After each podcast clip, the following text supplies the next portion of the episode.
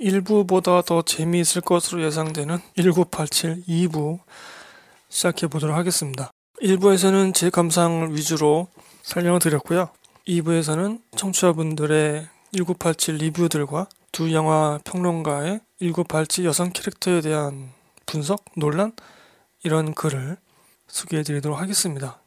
이 영화 평론가의 글들은 제가 방송편 블로그에 모두 링크를 할 테니까 직접 한번 그 전문을 이거 보시면 더 좋을 것 같아요. 음... 좀 분량이 기네요, 이것도. 이 부도 좀 시간이 오래 걸릴 것 같은데 영화 평론가의 글들부터 한번 먼저 말씀드려보도록 하겠습니다.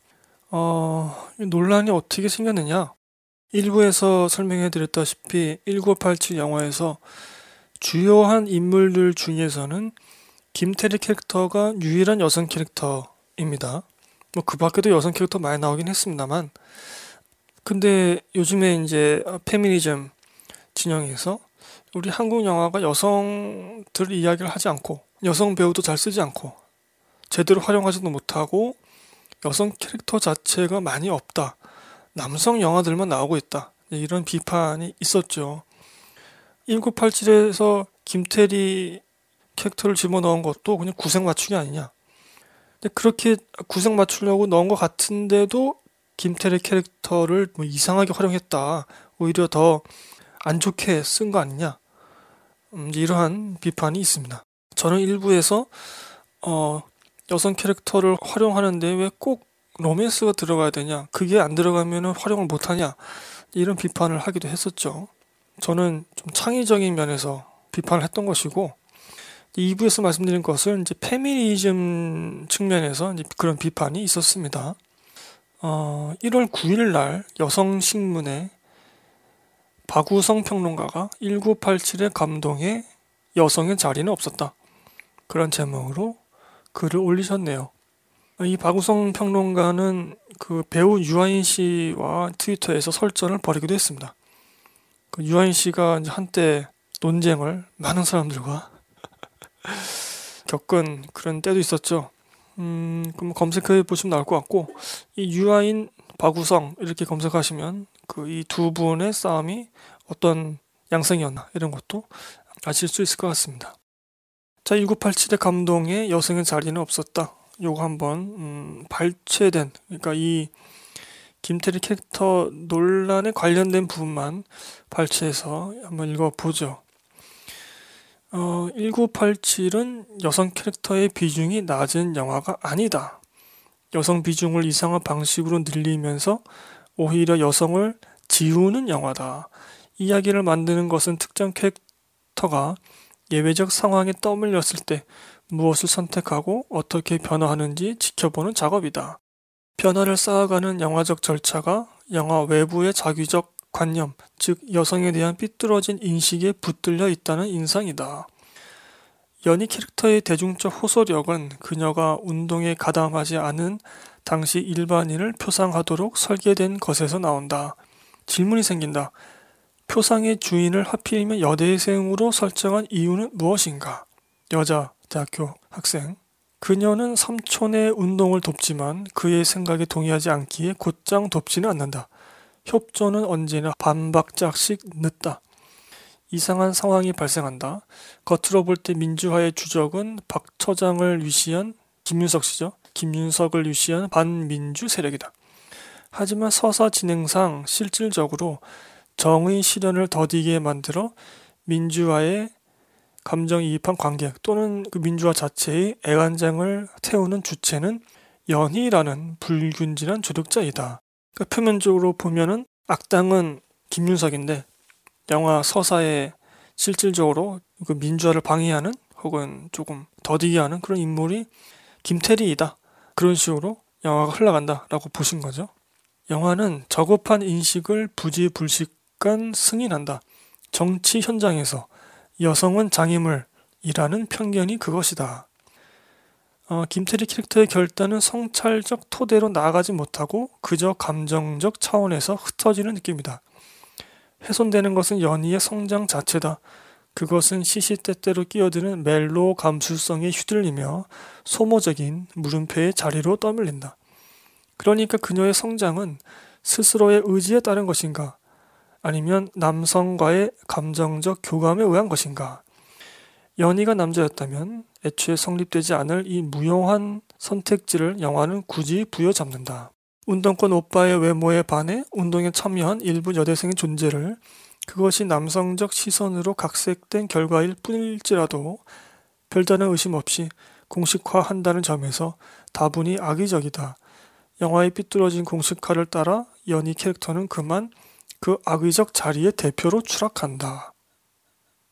어, 제가 이거 평론가들의 글을 읽으면서 코멘트를 뭐 좀 쉽게 말을 풀어 쓴다든가 되도록 그런 것들을 하지 않겠습니다. 그냥 그 원문을 발췌한 것을 그대로 되도록 읽어볼 텐데 여러분 좀 문장이 좀 어려워도 양해해 주시고요. 감독에 따르면 천구백팔십칠의 궁극적 의도는 영화적 사건을 목격한 관객이 주인공과 하나가 되는 체험을 구성하는 것이다. 과거를 다루지만 그 목적은 현재 관객과의 소통이 셈이다. 이때 관객과 가장 가까운 인물은 김태리, 연희 캐릭터이다. 그녀 역시 민주 대 반민주의 대결 구도로부터 어느 정도 떨어져 있고 그녀의 성장 과정 또한 관객의 이입 행로와 겹치면서 관객을 집회 현장으로 이끄는 엔딩의 카메라 시선 역시 연희의 것이기 때문이다. 그러나 연희와 관객을 묶는 영화의 진심은 따로 있다. 둘 모두가 그 사건에 대해 잘 알지 못한다는 전제가 그것이다. 관객과 동일한 자리, 그러니까 역사적 교양을 배워야 하는 자리로 떠밀리는 형국이다. 이 또한 여성에 대한 편견이다. 그 시절을 감내했느냐의 여부와 상관없이 무작정 여성은 역사적 객체로서 학습되어야 하는 존재로 고정된다.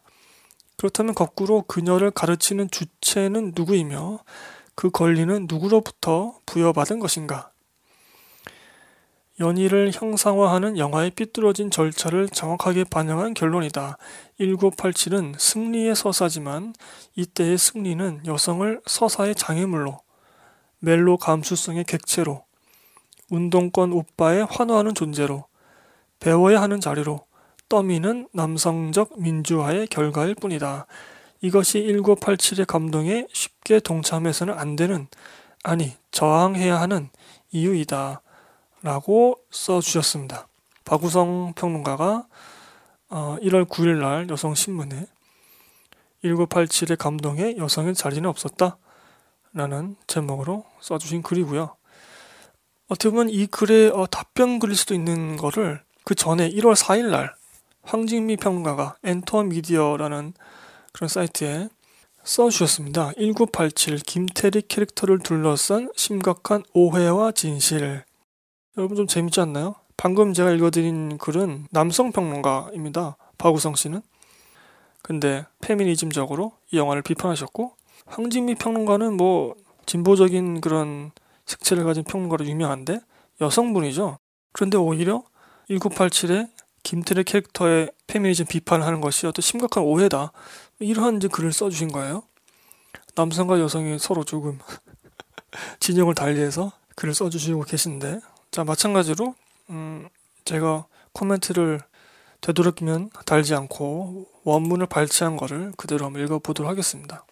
영화에서 가장 도드라진 인물은 연희, 김태리이다. 모두 실존 인물인데 반해 연희만 창작된 인물이고 이름을 가진 유일한 여성 캐릭터이다. 굳이 허구의 인물인 여성 캐릭터를 넣은 이유를 묻자 감독은 연희도 허구의 인물이라 생각하지 않는다. 역사에 이름이 기록되지 않은 수많은 연희가 있었다. 연희는 그 시대의 평범한 사람이자 대학생이자 여성이라는 역할을 짊어진 인물이라는 답변을 하였다. 이후 몇 번의 인터뷰에서 연희와 관련된 질문에 답하면서 감독의 답변이 와전되었다.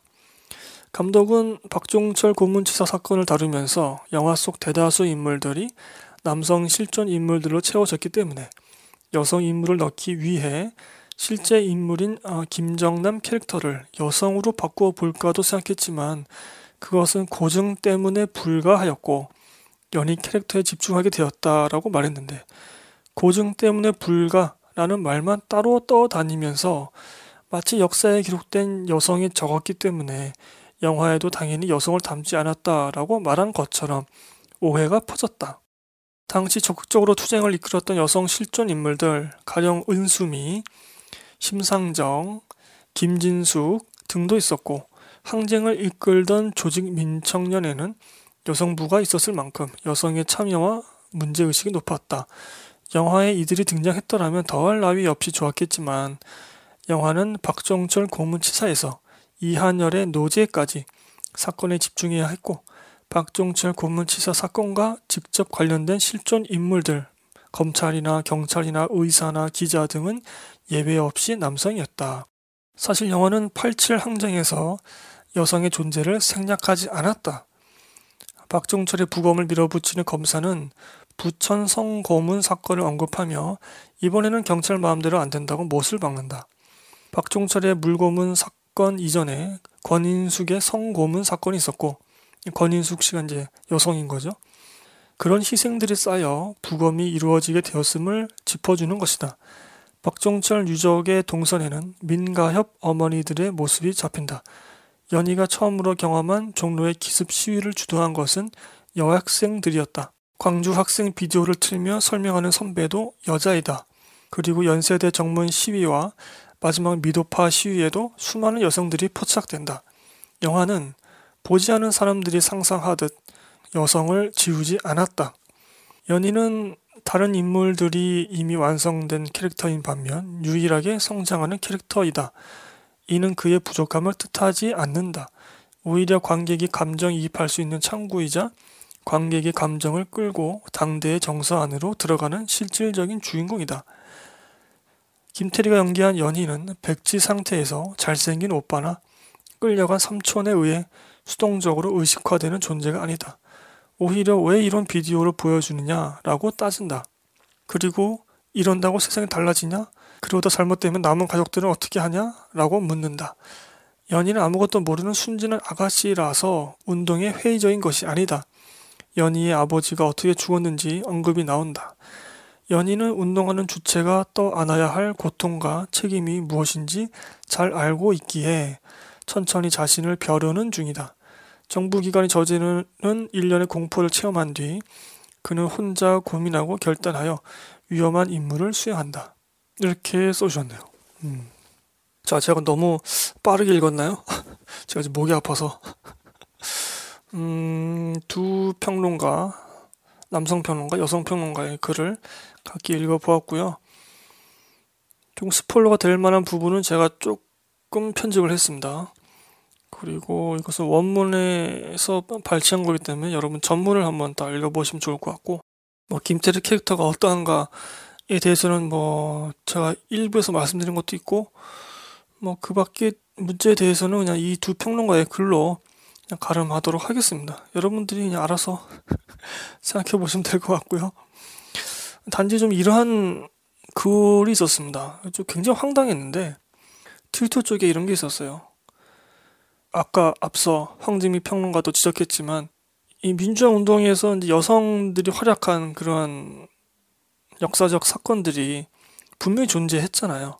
그런데 이 유월 항쟁의 직접적인 도화선이 되는 박종철 고문치사 사건, 그리고 이한열 열세의 죽음, 여기까지 이어지는 데에는 황진미 평론가가 말씀하셨듯이 실제적인 역사적 인물들이 거의 남성이었다는 것이죠.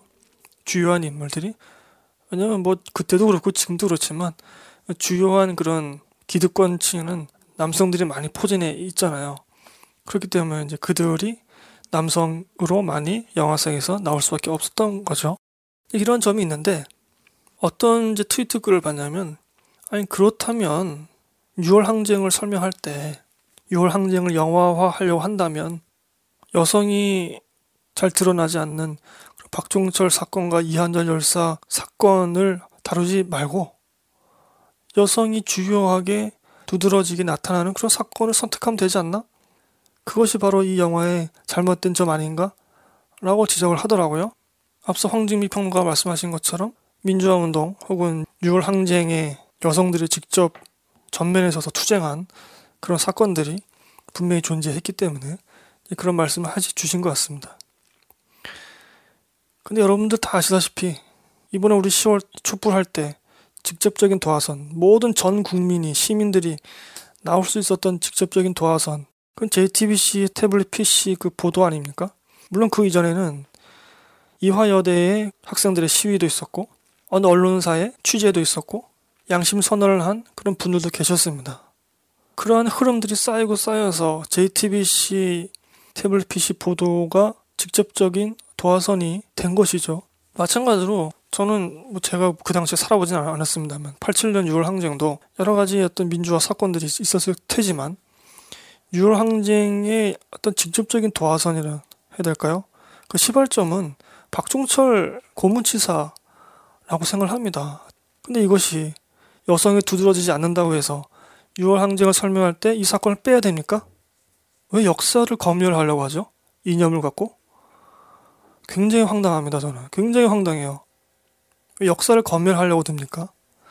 차라리 이 두 평론가들처럼 혹은 이 평론가들이 다룬 논쟁처럼 영화 속에서 그 여성 캐릭터를 어떻게 활용하는가, 어? 잘 활용했는가, 아니면 나쁜 의도를 갖고 편견이 들어가 있느냐, 이런 것을 갖고 논쟁할 수는 있죠. 영화 속 연출이니까. 우리가 영화 속 연출이나 대사나 이런 것들은 충분히 우리가 치고받고 싸울 수 있잖아요. 그거는 영화적 토론이고 논쟁이니까 당연히 그건 좋은 것이죠. 그런데 자신의 이념이 맞지 않는다고 해서 특정 역사적 사건을 배제해야 된다. 굉장히 황당합니다. 이건 저는 나쁜 거라고 생각해요. 아, 이거 어느 시대 발상인가요? 무섭습니다. 자, 여기까지 하고요. 청취자분들의 천구백팔십칠 리뷰를 읽어보도록 하겠습니다.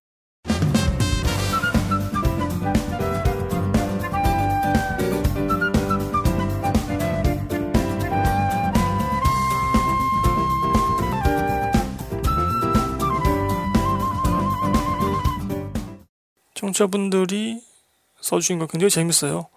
한번 읽어보도록 하죠. 자, 수지님이 일월 이일 날 써주셨네요.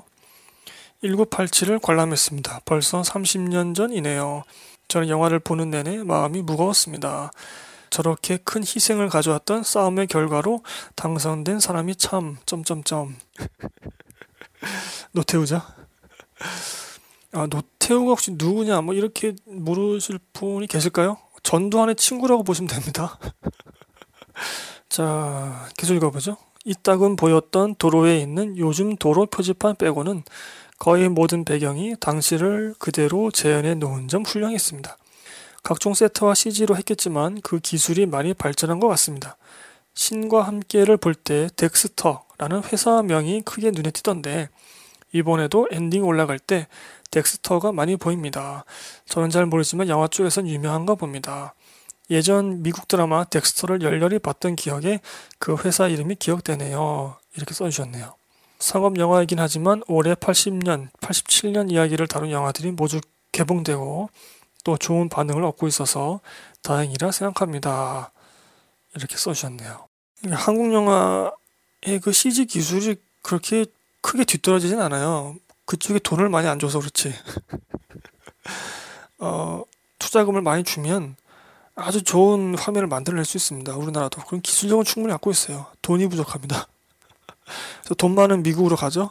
그 인력들이. 음, 제가 듣기로는 지금 넷플릭스에서 한국 애니메이션 제작에 투자를 투자를 했다? 그리고 하고 있다? 뭐 이런 얘기를 들은 것 같아요. 어, 일본에서도 좀 애니메이션 쪽에 넷플릭스가 독자적인 콘텐츠를 갖기 위해서 굉장히 많은 돈을 쏟아붓고 있죠. 세계적인 그런 매력을 갖고 있으니까 일본 애니메이션 같은 경우는. 하여튼간에 한국에서도 좀 그렇게 투자하고 있어서 매우 고맙고요. 한국 애니메이션도 조만간 멋진 작품이 나올 것 같은데 여하튼지 간에 이런 식으로 좀 돈을 많이 주면요 기술적으로 완성도 있는 어느 정도는 완성도 있는 걸 뽑아낼 수 있어요. 한국도 돈이 문제입니다. 그러니까 우리는 한국 영화가 기술 쪽에 좀 돈을 잘 투자를 안 하죠. 잘 안 주죠. 그리고 그러니까 합당한 대우 잘 안 하고 그런 게 있다고 알고 있습니다. 자, 에너닉스님은 십이월 작년 이천십칠년 십이월 이십날 써주셨네요. 운 좋게 시사회에 당첨돼서 천구백팔십칠 미리 감상하게 되었습니다. 영화가 상당히 잘 빠졌습니다. 거의 남한산성급으로 영화가 무겁긴 하지만 중간중간 유머도 있고 김태리, 강동원이라는 예쁘고 잘생긴 배우가 살짝 썸을 타주기도 해서 그렇게 무겁게 느껴지지만은 않았습니다. 또 영화가 역사적 사실을 있는 그대로 보여주려고 최대한 노력을 하고, 아 저는 이 점 참 좋았다고 생각해요. 그리고 이런 영화를 좋아하고 역사 사실을 그대로 보여주려고 하는 그런 영화를 좋아합니다. 어, 시간 순서대로 흘러가기 때문에 자칫 밋밋하게 느껴질 겨를도 있으나 그 부분을 배우들의 호연과 화려한 출연진으로 잘 메운 느낌입니다. 큰 사건이 등장하거나 하진 않지만 마무리 부분에서는 눈물도 고이고 작년 촛불 집회 생각도 많이 나고 마음이 참으로 찡하더군요. 개인적으로 올해 한국 영화 중 최고였던 남한산성 이상이었습니다. 와우, 이런 평가를. 와... 제가 영화상의 고증을 좀 중요시 여기는 편인데 천구백팔십칠은 당시 시대를 재현한 고증이 지금까지 나온 어떤 시대극보다 뛰어났습니다. 촬영지나 소품 등 이질감이 전혀 느껴지지 않도록 정말 잘 재현되어 있습니다. 음, 앞서 수진님과 비슷한 말씀이네요. 특히 마지막 엔딩 크레딧에 실제 당시 상황이 담긴 영상이 나오는데 그중 한 장면에서 무척이나 놀랐습니다. 스포가 돼서 말씀드리진 못하지만 정말 똑같이 재현을 해놨더군요. 그런데 이 소품 재현이 정말 큰 감동을 줍니다. 이게 뭐죠? 이게 정말 궁금하네요. 이게 뭘까요? 어, 개봉하면 직접 눈으로 확인하시길 권해드립니다. 이거 전 영화를 반듯... 실질적인 주연이 따로 없는 영화인데 정말 많은 유명 배우들이 열연을 합니다. 그나마 주연이라 할 수 있는 김윤석 배우는 정말 포스가 엄청나더군요. 황해와 남한산성에서 보여주었던 연기가 합쳐진 느낌이었습니다. 하정우 배우는 조연으로 봐야 할 것 같고 분량도 많지 않았지만 나오는 장면마다 탁월하고요. 하정우 배우의 먹방이 살짝 나오긴 하죠. 오히려 하정우 배우보다는 김태리, 강동원 배우의 비중이 더 높은데 두 배우 모두 연기도 좋고 영화의 비주얼 담당 역할을 톡톡히 해내더군요. 특히 강동원 배우는 개인적으로 재평가하게 되었습니다. 제가 강동원을 보면서 눈물을 흘릴 줄이야. 그러네요. 저도 그러네요. 저도 그랬네요. 생각해보니까. 음. 그리고 이 영화 첫 캐스팅이 강동원 씨라고 하죠. 저 그렇게 알고 있는데 강동원 씨가 친일 조상 논란? 그게 좀 있긴, 있긴 했죠.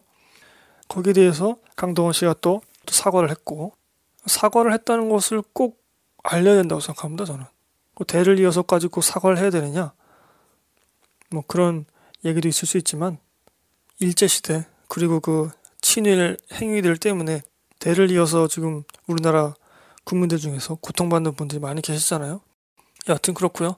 어, 이 외에도 설경구, 유해진, 오달수, 박규순, 고창석, 김의성, 조우진, 여진구 등등 정말 얼굴 보면 알만한 배우들이 계속해서 등장합니다. 그리고 등장할 때마다 자신이 맡은 역할에 최선을 다하는 게 느껴질 정도로 열연을 보여줍니다. 아마 모든 배우들이 이 영화에 어떤 사명감을 갖고 참여한 듯 보이고 그대로 연기로 표출된 것 같습니다. 특히 우현 배우는 직접 학생운동을 하던 시기를 다룬 영화에 직접 출연하게 되면서 더 감회가 새로웠을 것 같고요. 비록 박종철 고문치사 사건을 은폐하려는 악역을 맡긴 했지만요. 크크. 이렇게 유명한 배우가 많이 등장하면 영화가 자칫 산만해질 수 있는데 각 배우들의 분량 조절이 탁월하고 상황에 맞게 배우들을 등장시키고 퇴장시키는 좋은 연출로 그런 산만함은 거의 느낄 수 없었습니다.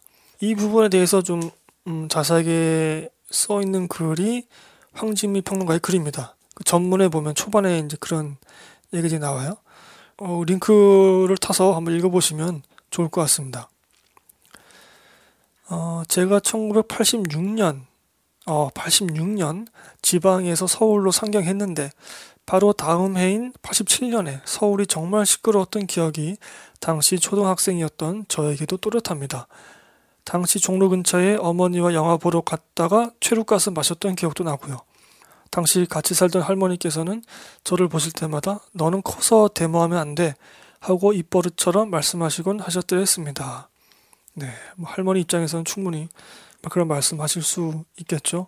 에나뉴스님은 정말 팔십칠 년 그 당시에 서울에 살고 계셨으니까 이 영화가 더 감회가 새로웠을 것 같네요. 이제는 당시 그들이 그토록 지키려고 했던 민주주의의 소중함을 너무나도 잘 알고 있지만 아직도 현실은 그렇게 녹록치만은 않은 것 같습니다. 앞으로도 계속 싸우고 많은 노력을 해나가야 할 게 분명합니다. 그리고 천구백팔십칠은 그렇게 애쓰는 모든 이들을 위한 헌사와 같은 작품이라 생각됩니다. 원래대로였다면 십일월 이십일 오늘이 대통령 선거일이었을 테죠. 불과 삼십 년 전만 해도 대한민국은 국민의 손으로 대통령을 뽑을 수가 없는 나라였습니다. 다시 한번 당시 희생한 모든 분들께 감사하다 말씀드리고 싶네요. 우리가 당연하게 느껴지는 것들이 피와 눈물을 뿌리면서 얻어진 결과라는 거 잊지 말아야 될 것 같습니다. 자, 순길오빠님 일월 이일 날 써주셨네요. 천구백팔십칠 보고 왔습니다. 요즘 많이 나오는 군부 독재 역사물에서 크게 틀을 벗어나지 못한 것 같습니다. 여러 카메오가 나오는 부분은 재미있는 요소긴 한데 너무 많이 나오다 보니까 과하다는 생각도 조금은 드네요. 제일 아쉬운 부분은 검사, 기자, 재야인사, 수감된 해직기자, 학생 등등 캐릭터가 많이 나오는데 딱 감정이입하기에는 너무 비중이 분산된 것 같습니다. 아, 그렇죠. 그건 제가 일부에서 말씀드렸듯이 어떤 영화 형태상 이제 그렇게 흘러가게 되는데 그것이 오히려 더 대중적인 소구력 이런 것들을 좀 떨어뜨리는 요소긴 하죠. 그걸 좀 많이 하고자 이제 김태리 캐릭터를 로맨스로 등장시킨 면도 있는데 저나 순길 오빠님은 음, 그 부분에서조차 조금 감정이입이 안 된 것 같네요. 특히 하정우의 비중이 너무 적어서 강신혜님이 주로 말씀하시는 정서적 공감을 하기에는 비중 있는 캐릭터는 오히려 악당인 박처장, 김윤석입니다. 영화 초반엔 하정우 대 김윤석의 싸움이 될 것 같은 분위기라 긴장했었는데 어느 순간 하정우는 영화에서 사라져서 많이 당황했습니다. 전체적으로 택시 운전사보다는 만족스럽지만 그래도 많이 아쉽네요. 이렇게 써주셨네요. 음. 제가 일부에서 말씀드렸지만 그 김윤석 캐릭터가 영화 초반부터 거의 끝까지 나오기 때문에 그리고 영화 속에서 자신의 그런 내력을 설명해 주는 것도 나오거든요. 내가 왜 이런 일을 하고 있는가? 그런 부분들도 오히려 선한 캐릭터들 대신에 악한 캐릭터에게 조금 더 우리가 집중할 수 있게 되는 네, 그런 것이 아닌가 말씀해 주신 것 같습니다. 음, 트위터 쪽으로 한빈님 영화가 매우 무겁고 묵직하다. 택시운전사의 연장선에 있는 영화. 천구백팔십칠 년에 있었던 그 사건들과 운동을 그대로 옮겨 놓았는데 신문 기사와 사진들 역시 그대로 영화에 재현되어 있다. 홍보에는 나오지 않는 배우가 세 명 나오는데 그 이름만큼이나 매우 비중이 있다. 무엇보다 이 영화의 가장 큰 의미는 지금까지 민주화 운동을 다룬 영화에서 간접적으로 묘사되거나 실명이 나오지 않았던 전두환 개 엑스엑스의 실명과 사진, 영상이 아무런 필터링 없이 그대로 나온다는 것이다. 중요하니까 다시 한번 말해보자. 전두환 개 엑스엑스. 네, 제가 차마 방송에서 욕을 할 수 없어서. 캐스팅이 매우 좋은데 그렇다고 해서 특별한 인물을 중심으로 돌아가는 게 아닌 채 천구백팔십칠 년 시대 그 자체를 그려내는 게 인상적이다. 그래서 그런지 실제 인물들과 이어지는 몇몇 배우들이 더 와닿는 느낌. 그나저나 김윤석의 연기는 볼 때마다 대단하다. 지금까지 보여줬던 경상도 사투리, 전라도 사투리, 표준어, 연변에 이어서 이번에 북한 사투리로 나오는데 진짜 무섭다. 김윤석 대신 곽도원이 나와도 어땠을까 싶지만 영화 천구백팔십칠이 유독 더 좋았던 이유는 중간에 그런다고 세상이 바뀌냐? 라고 하던 익숙한 대사가 나왔을 때였다. 작년 말부터 올해 초까지 그렇게 함으로써 세상이 바뀌는 걸 모두가 직접 경험해 보았으니까 라고 써주셨네요. 아, 그러네요. 승리의 경험. 자, 미치님도 써주셨네요. 트위터로. 천구백팔십칠 덕선이가 팔십팔 올림픽 준비한다고 쌍문동에서 애들이랑 설치던 그 행복한 시절에서 불과 일 년 전 그걸 떠올리자 순간 굉장히 이질감 느꼈다. 지브이 때 감독님은 두 인물에 대해 개봉 때까지는 함구됐으면 좋겠다 하셨지만 시대를 좀 살고 안다면 천구백팔십칠 년 하면 떠오르는 사건과 사람들이 있겠지. 그 시대를 읽고 싶어서 영화를 본다면 김윤석만 보면 된다. 김윤석이 맡은 인물이 영화 속에서 보여주는 그 시대 자체 아니었을까. 영화를 보면서 정의 구현을 오래도록 곱씹었다. 표면적으로는 정의 구현의 모습이지만 내면적으로는 토사구팽이라면 그것은 그저 악순환일 뿐이다 라고. 네, 이게 그 김태리의 아버지 그 사연 을 써주신 걸까요? 그때도 지금도 훨씬 더 전에도 훨씬 더 후에도 시대의 정의는 어떻게든 살아있고 시대를 이어가게 하는 것은 그들이다. 그리고 그들이 우리고 우리가 그들이다. 그 형태와 과정이 시대마다 차이가 날 뿐 모두의 바람과 모두가 하나 되는 것은 그때도 지금도 같다. 영화 자체는 딱히 할 말은 없다. 영화 속 장치나 연출은 구태의연하니까. 그래도 이런 근현대사들이 많은 감독과 많은 배우들을 통해 많이 많이 되새겨지기를 바라본다. 이런 류의 영화는 어찌됐든 영화 자체보다는 그때를 다시 보고 기억하고 잊지 않고 지금을 생각하는 역할이 더 클 테니. 크고 작은 배역들의 온갖 배우들이 다 나온다. 익숙한 얼굴들의 배우들 덕에 캐릭터 이름은 까먹어도 그건 누구였는지 나중에 찾아보기는 쉽겠다. 맞아요. 좀 그런 면이 있더라고요. 심지어 등장하는 배우들과 영화 속 캐릭터들 간의 관계들이 재미있게 얽혀있는 경우도 있어서 그걸 찾아내는 재미도 있을 듯하다 라고 써주셨네요. 음. 전체적으로는 뭐 좋은 평가인데 미치님은 영화 속의 연출이나 뭐 이야기 장치 이런 것도 좀 구태의연했고 순길 오빠님도 택시 운전사보다는 만족했지만 그래도 좀 많이 아쉽다 그런 말씀 써주셨고요. 그만큼 다른 분들은 좋게 보셨다고 평가들을 써주신 것 같습니다.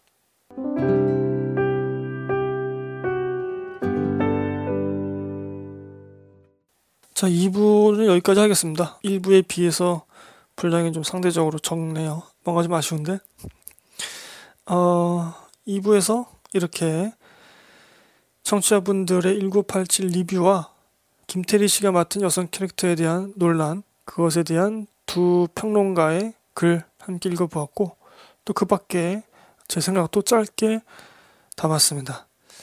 음, 여기서 이 부까지 마치고요. 저는 다음 주에는 아무래도 네, 무슨 영화 보셨나요? 구월달 편을 들고 올 것 같습니다. 어, 제가 목 아직도 좀 안 좋네요. 녹음하다 보니까 무슨 영화 보셨나요? 코너도 지금 많이 밀렸죠. 밀리다 보니까 아, 좋은 점도 있긴 한데 그래도 아, 여러분들 써주신 걸 좀 발빠르게 빨리 녹음을 해야 되겠죠. 여러분들 저희 블로그에 강신의 수다 검색하셔서 찾아와 주시고요. 일월달, 이월달 영화 보신 것들 영화 페이지에 무슨 영화 봤어요? 라는 그런 페이지에 남겨주시면 제가 오늘 이렇게 읽은 것처럼 무슨 영화 보셨나요? 라는 코너로 녹음을 하게 됩니다. 아, 많은 분들 좀 참여 부탁드리고요. 아니면 블로그 방명록에 오셔서 그냥 가볍게 뭐 하시고 싶은 말씀 해주셔도 됩니다. 그 어플들 보시면 그 제가 링크 주소를 하나씩 꼭 써놔요. 그걸 타고 블로그로 오실 수 있거든요. 뭐 그렇게 하셔도 되고 포털 닿으면서 강신의 수다 검색하셔도 됩니다. 저희 트위터도 있습니다. 강신의 수다 검색하셔서 많이 팔로잉해 주시기를 부탁드리겠습니다. 저희 방송은 주약과 파티와 아이튠즈에 송출하고 있습니다. 그 밖에 외국 어플에도 송출하고 있고요. 팟빵에는 송출하지 않습니다. 팟빵의 독점 시도에 반대해서 뛰쳐나왔죠. 자, 여러분 저희 방송 많이 홍보 부탁드리고 제가 이천십팔 년 첫 방송을 좀 늦게 녹음했네요. 여러분 양해 부탁드리겠습니다. 올해도 어, 수시 업데이트로 이렇게 뭐 매주 찾아뵙지 못하겠지만 그래도 영화 편으로 많이 찾아뵐 것 같습니다. 이벤트를 많이 줄이고요. 제가 이천십칠 년 강신의 영화제에서 말씀드렸죠. 강신의 영화제를 아직 못 들으신 분들 계실까요? 네, 그거 좀 들어주세요. 여하튼 올해는 수시 업데이트지만 이벤트성을 줄이지만 그래도 영화편으로 많이 찾아뵙도록 해보겠습니다. 여러분 감기 조심하시고요. 감기 정말 조심하시고요. 저도 어우, 굉장히 고생했는데 다음에 그러면 다시 찾아뵙도록 하겠습니다. 감사합니다. 여러분 안녕히 계세요.